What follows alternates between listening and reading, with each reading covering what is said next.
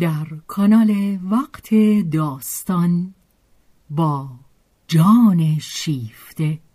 همراه ما باشید.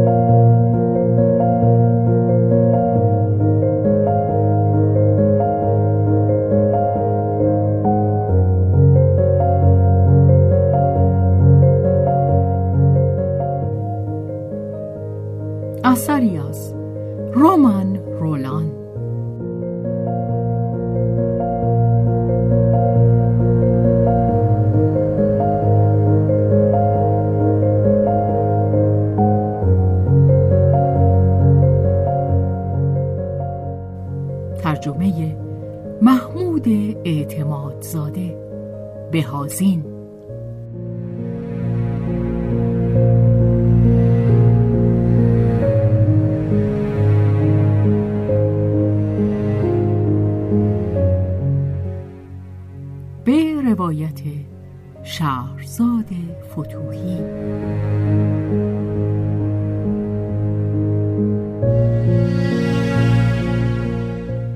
کارگردانی و تنظیم حسین آشتیانی.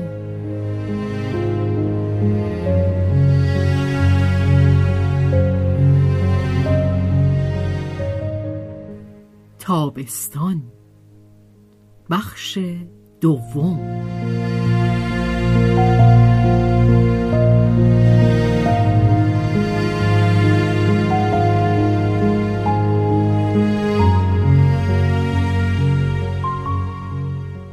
آنت که پسرش از او روی گردان شده بود مانند او دل سخت کرد. با قلبی که به اختیار خیش به روی عشق بسته بود و جانی به همان نسبت آزادتر در این هنگام که چیزی نبود تا مهربانیش را تغذیه کند میبایست گرسنگی معنوی و نیاز عمل خود را به چیزی مشغول دارد. آنت سراسر روز کار می‌کرد. سر شب چیز می‌خواند و شب به خواب سنگینی فرو می‌رفت. مارک پسر کینتوز بر تندرستی این زن نیرومند و بر قدرتی که به ظاهر در او بود تا نگذارد دغدغه به دو یابد رشک می برد و آن را تحقیر می کرد. با این همه آنت از محرومیت آنکه نمی توانست رفیقی را در اندیشه خود سهیم سازد رنج می برد. او خلع زندگی را با کار این فراموشی فعال پر می کرد. ولی کار برای خود کار چیزی بس توهی است. و آن نیروهای بیفایده افتاده که در خود حس می کنیم کجا می بایدشان فدا کرد؟ فدا کردن. این نیاز فداکاری را آنت همه جا در پیرامون خود میافت چیزی غالبا ترحمانگیز و گاه پاک بیمعنی. زیرا او که بیننده خوبی بود پیوسته در طول روز در چهره ها و جانها به اکتشاف می پرداخت. با فرو رفتن در رنج و غم دیگران از رنج خود انصراف می یافت. شاید در این مرحله که در نظاره رنج ها و خاص شکست ها و وادادن ها قلبش چنان که خود ادعا می کرد چون سنگ شده بود کنجکاوی در او بر ترحم می. در میان زنانی که مانند خود او با جامعه دست به گریبان بودند تا وسیله معاش خود را از چنگش بیرون بکشند چه بساشان که کوفته و خرد شده بودند. اما خیلی کمتر بر اثر خشونت نظام جهان تا از ناتوانی و ترک و تسلیم خودشان. تقریبا همشان مورد بهره برداری محبتی بودند و نمی توانستند از اینکه بهره برداری شوند چشم بپوشند پنداری که این یگان انگیزه زندگیشان بود که اگر نمی بود می مردند. یکیشان خود را در پای مادری پیر یا پدری خودخواه فدا می کرد. دیگری در راه شوهری مبتزل یا مردی که فریبش می دهد. آن دیگری آن دیگری خود منم خود را فدای فرزندی می کند که دوستش ندارد فراموشش خواهد کرد و یا شاید فردا به او خیانت خواهد ورزید. خب چه اهمیتی دارد؟ شادی من در آن است که از او فریب بخورم. بگذارم به من خیانت بکند از یادم ببرد بلکه من خوشم بیاید که مرا بزنند. آه از این ریشخند از این فریب. و آن دیگران بر تو رشک می‌برند. آنان که کسی ندارند تا خود را فدایش کنند. آنان یک سگ یک گربه یک پرنده را به همسری برمیگزینند. هر کس بوتی برای خود دارد. اگر بود داشتن به هر قیمتی لازم باشد باز خدای مهربان بهتر. دست کم او بوتی نژاده است. خود من هم یکی از آن خود دارم. خدایم. خدای ناشناخته ام حقیقت نهفته ام و آن سودا که به جستجوی او میراندم. شاید این هم فریب باشد. ولی من تنها هنگامی بر آن آگاه خواهم شد که رسیده باشم. و اگر این فریب است دست کم والاست و به زحمتش میارزد. آنت در برابر بیمعنایی پاره فداکاری ها سر به شورش برمی داشت. نه طبیعت نمی‌خواهد آنکه بهتر و ارزنده تر است خود را فدای آن کند که بی ارج است. تازه اگر هم این چیزی بخواهد چه لازم که من بدان گردن نهم؟ ولی طبیعت چون این چیزی نمی‌خواهد. می‌خواهد که خود را فدای آن کنیم که بهتر و بزرگتر و نیرومندتر است. فداکاری به هر قیمت هم در راه آن که بدتر است و هم آن که بهتر است و شاید بیش از همه در راه آن که بدتر است زیرا در این صورت فداکاری کامل خواهد بود. فداکاری برای خود فداکاری. آری. چون این چیزی به اندازه کافی با تصوری که مردم از خدا دارند سازگار است. از آن رو ایمان دارم که بیمعنی است. آری آن سروران و آن هم چاکران. این خدا درست همان است که در روز هفتم به آسایش نشست زیرا آنچه را که آفریده بود نیکو میافت اگر آدمی به گفته او گوش می‌داد عرابهش در نخستین گردش چرخ باز میستاد هر پیشرفت جهان بر خلاف اراده اوست که صورت می‌گیرد. باشد ما عرابه را به پیش خواهیم راند و اگر میباید که لهمان کند می‌خواهم که دست کم در حرکت باشد.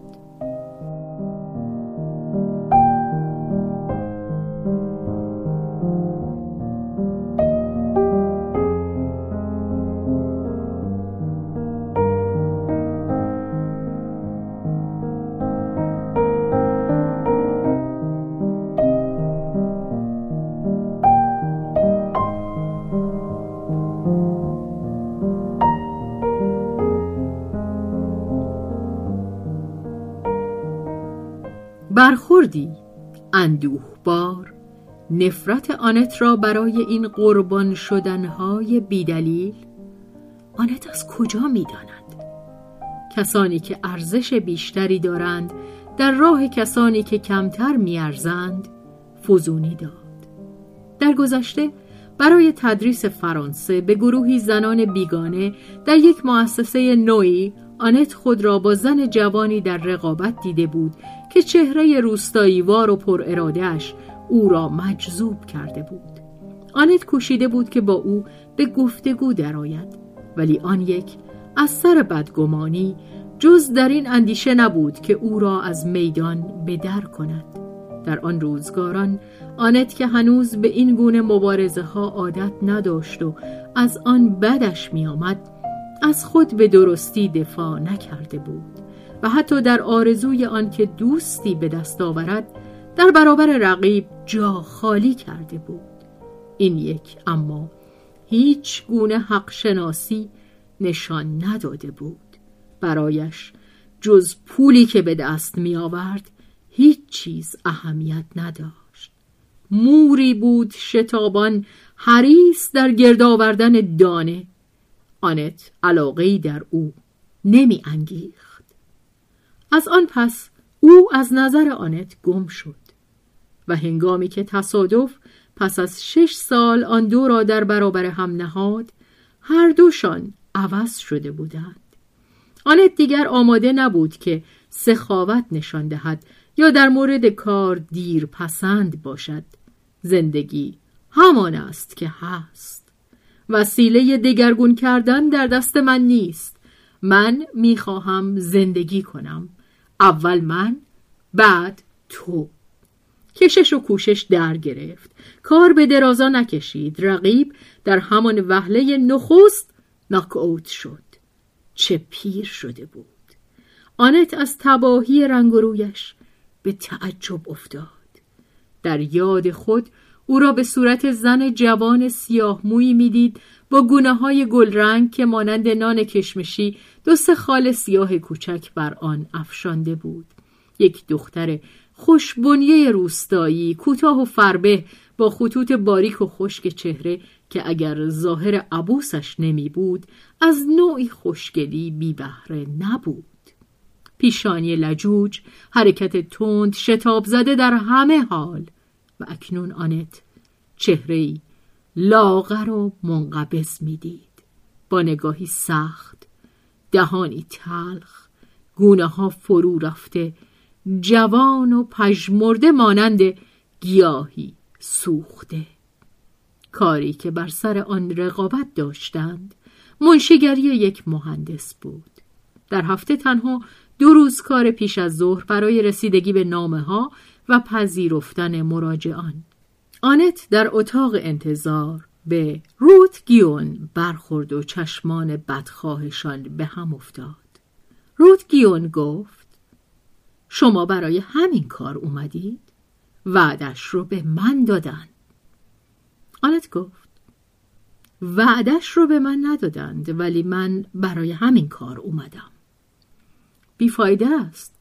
برای اون که به من خواهد رسید.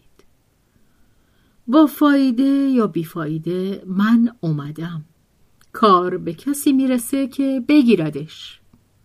پس از یک دم آنت به اتاق کار مهندس فراخوانده شد و مهندس او را انتخاب کرد. آنت به عنوان کارمندی مرتب و باهوش شناخته شده بود. هنگامی که بیرون آمد به روت برخورد و با خون سردی از او گذشت. روت نگهش داشت و پرسید کار رو گرفتید؟ گرفتم. پیشانی روت به نحو شگرفی سرخ شد. آنت از او انتظار سخن تندی داشت. اما روت چیزی نگفت. آنت به راه خود ادامه داد ولی آن یک به دنبالش بود. از پلکان به زیر آمدند. آنت پس از آن که به کوچه رسید برگشت و نگاهی سریع به رقیب شکست خورده خود افکند و سر و روی وارفته روت منقلبش کرد. با همه عزم خود بر آنکه سخت دل باشد بازگشت و به او گفت متاسفم باید زندگی کرد. آن دیگری گفت خودم خوب می‌دونم بعضیا بخت و اقبال دارن. من هرگز ندارم. لحن گفتارش پاک دیگر بود. دل سردی بدون بدخواهی. آنت حرکتی کرد تا دست او بگیرد ولی روز دست خود را پس کشید. خب دیگه به دل نگیرید. یک روز این یکی بازنده است روز دیگه اون یکی. هر روز که بگیری من بازندم. آنت نخستین برخوردشان را که در آن روت برنده بود به یادش آورد. روت پاسخی نداد. با چهره افسرده در کنار آنت راه می‌رفت. آنت گفت آیا من نمی‌تونم کمکی بهتون بکنم؟ بار دیگر سرخی بر پیشانی روز دوید. غرور زخم دیده یا هیجان؟ نه. آنت اصرار ورزید. با میل این کار رو خواهم کرد و با حرکتی صمیمانه بازوی او را گرفت. رود که قافلگیر شده بود دست آنت را به حالی عصبی زیر بازوی خود فشار داد و سر برگرداند و لب خود را گاز گرفت. سپس براشفت خود را رها کرد و رفت. آنت گذاشتش که برود اما با نگاه خود دنبالش کرد. پی می برد که در چه حال است. آری انسان حق ندارد ترحم خود را به کسی که خواستار آن نیست پیشکش کند. چند روزی پس از آن آنت به دکان شیرفروشی رفت و روت را دید که چیز می خرید. دست به سوی او پیش برد. این بار روت دست او را گرفت. هرچند با سر و روی یخ بسته. با این همه تلاش می کرد که کمتر عبوس بنماید. سخنی چند پیش و پا افتاده گفت و آنت که از این استقبال ناچیز خوشنود بود بدان پاسخ داد. زنها درباره بهای چیزهایی که میخریدند با هم گفتگو کردند. آنت از آنکه روت بیش از او تخم مرغ و شیر تازه می‌خرد به تعجب افتاد. اما چیزی از آن ظاهر نکرد. روز با خودنمایی در برابر او پول به فروشنده می‌داد. آنت به هنگام بیرون رفتن گفت زندگی چه گرونه. و تقریبا به عذرخواهی از تخم مرغهایی که خریده بود گفت برای بچم خریدم. روت هم بادی به گلو افکند. من برای شوهرم.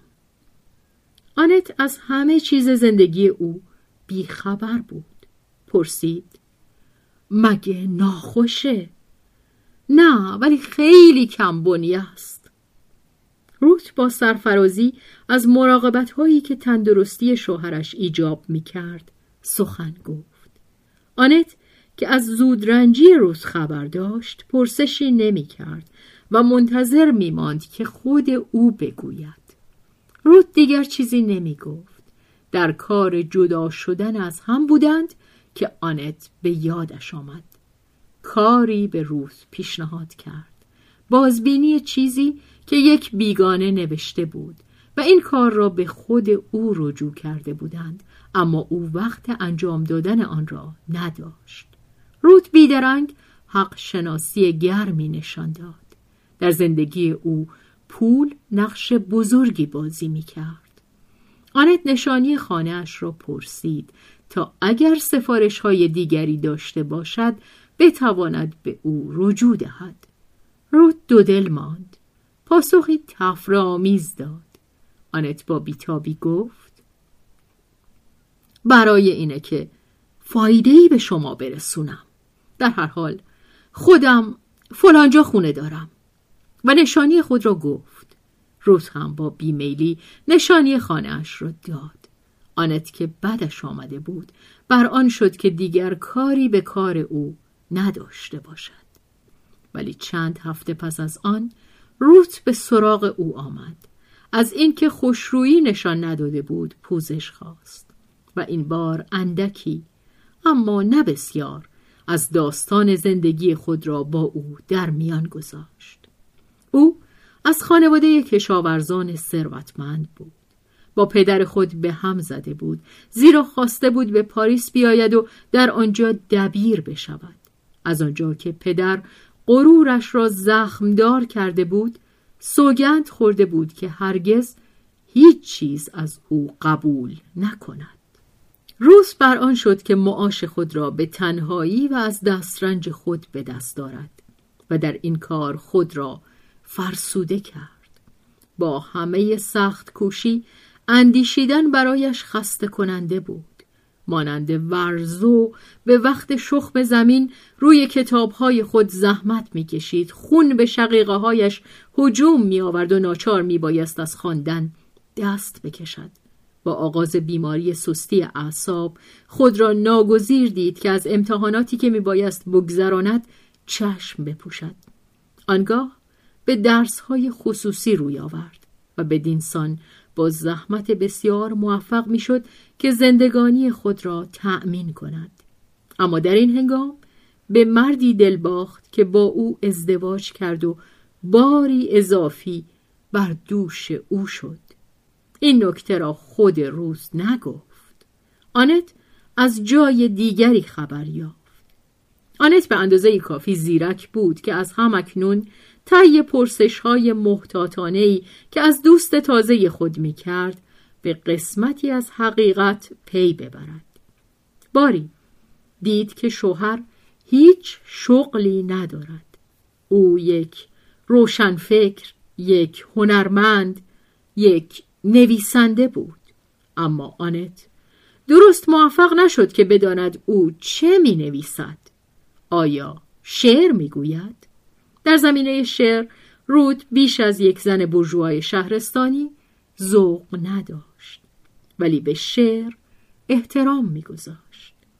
رود برای آنکه شوهر هنرمند خود را به آنت معرفی کند شتابی نداشت. پس پرده نگهش می داشت اما از آن پس رود آنت را بیشتر می‌دید. بیش از آنچه باید سرانجام هم با همه گونه ابراز محبت با آوردن گل و دیگر توجهات که به ندرت بجا بود و حوصله آنت را به سر می برد به تنگش آورد. حد وسطی نبود. با این زن صدایی یا هیچ بود یا همه. او هرگز دوستی نداشته بود. با کسی هرگز درد دل نکرده بود. از آن دم که مصمم شد آنت را دوست داشته باشد او را به تمامی در چنگ گرفت.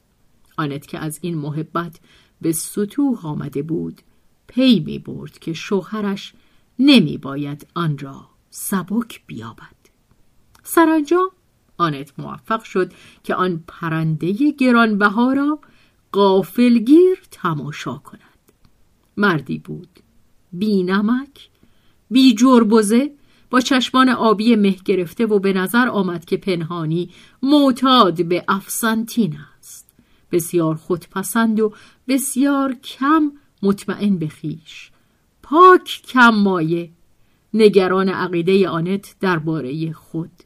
زنش را هیچ دوست نداشت اما به طبعش سازگارتر بود که بگذارد روت نازش را بکشد. در سخن گفتن از سلامت خود و از استعدادهای ناشناخته مانده یا از حسادت همکاران لحنی ناتوان و گل آمیز و تلخ به خود می گرفت. آنت نگاه چشمان روشنش را بر او دوخته بود. جوزه با او به احتیاط رفتار کرد و در گله های خود که تنز خاموش مخاطبش در کمین آن بود از حد اعتدال نگذشت. ولی روت که قادر به قضاوت نبود به سرفرازی و با دهان باز گوش می‌داد. پندارهایی را که اش دارد از میان نبریم. روت احتیاج دارد کسی را دوست بدارد. مردی را در پناه خودش بگیرد. روح خدمتکاران سودا زده در اوست. آماده است زیر پایش بیفتد.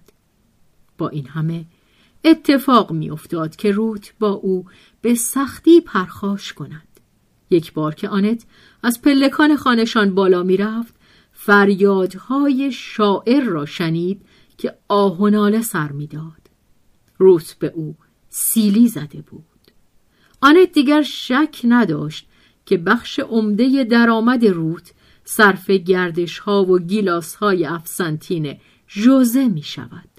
جوزه همچنین در اسب دوانی ها شرط بندی می کرد. روت هرگز گله ای بر زبان نمی آورد. با تلاش فراوان پول پسنداز می کرد تا جوزه بتواند یک جلد از شعرهای خود را به چاپ برساند. اما او شتابی در نوشتن نداشت و یک روز که رود به حساب خود رسید دید که او سه چهار روم پول را زده است مرد مال خودش را دزدیده بود آن روز دیگر غرور زن پاک در هم شکست و نزد آنت به بدبختی خود اعتراف کرد. اگر فقط به خود روت مربوط بود هرگز از آن حرفی نمی‌زد. ولی آخر سالها بود که روت برای او جان می‌کند. خودش گفته بود برای شهرت و افتخار او. و این اوست که پایه های آن را خراب می کند. پس از یک بار راز دل گفتن رازهای دیگر به دنبال می آید. آنت سرانجام توانست تقریبا بر همه درد و رنج روت آگهی یابد. تندرستیش از بین رفته بود. رود که هر روز ناتوانتر می‌شد اکنون کمتر می توانست اندیشه های خود را پوشیده بدارد. به تدریج هم که مرگ نزدیک می‌شد پرده از برابر چشمش کنار می‌رفت. به پوچی این مرد و قلب توهی از محبتش پی می برد جزه دیگر تقریبا هرگز در خانه نبود. زیرا صحبت زن بیمار و غمزده را خوش نداشت و در می‌رفت. هنگامی که واپسین روزهای زندگی روت سر رسید دیگر پنداری نداشت. با این همه با غروری صمیمانه تایید کرد که هیچ پشیمان نیست و حاضر است بار دیگر از همین راه برود. این مرا کشت ولی در این من زندگی کردم. روت به چیزی ایمان نداشت به انتظار چیزی نبود نه در این جهان و نه در آن جهان. به هنگام احتضار فقط آنت بر بالینش بود. یک حمله مغزی او را از پا درآورده بود. جوزه که از نشانه های مرگ نزدیک گریخته بود چند لحظه ای پس از آن چهره ترسوی خود را نشان داد. هیجانی کوتاه به او دست داد. پس از آنکه چند قطره اشک ریخت نخستین حرفش این بود. ولی آخه خدا کار من چی میشه؟ آنت گفت. یکی دیگر رو پیدا می‌کنید که بهتون نون بده. جوزه نگاهی کین آلود به او افکند. ولی گذاشت که هزینه کفن و دفن را آنت بپردازد. آنت بر بالین زن مرده می اندیشید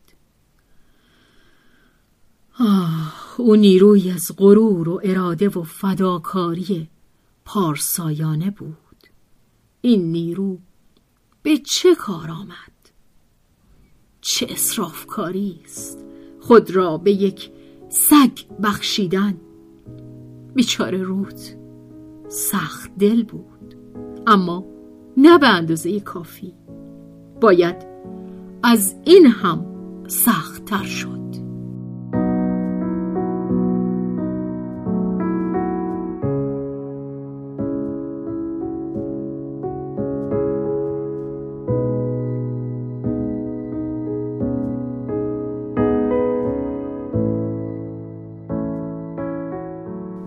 واکنش در برابر فریب کاری های دل.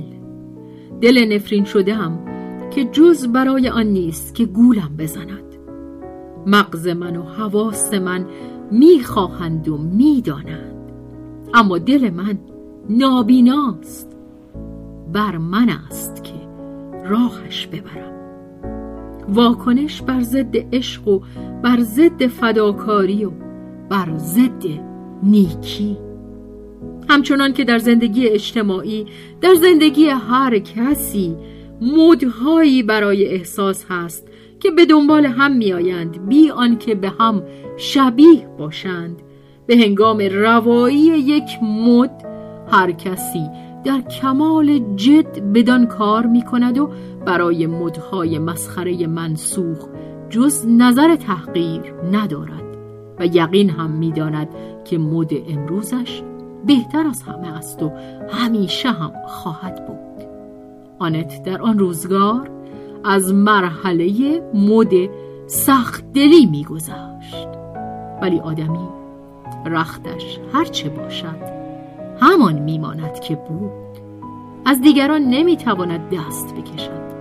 پر نخوتترین مردم به توشه ای از محبت نیاز دارد و شرایط و احوال هرچه بیشتر ناگزیرش کنند که در به روی خود ببندد به همان اندازه اندیشه خیانت پیشش برای تسلیم کردنش توطعه میچیند.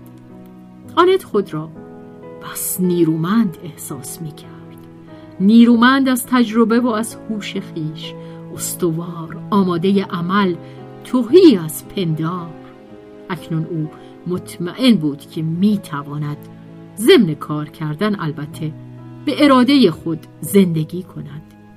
ولی کار نیز اراده او بود.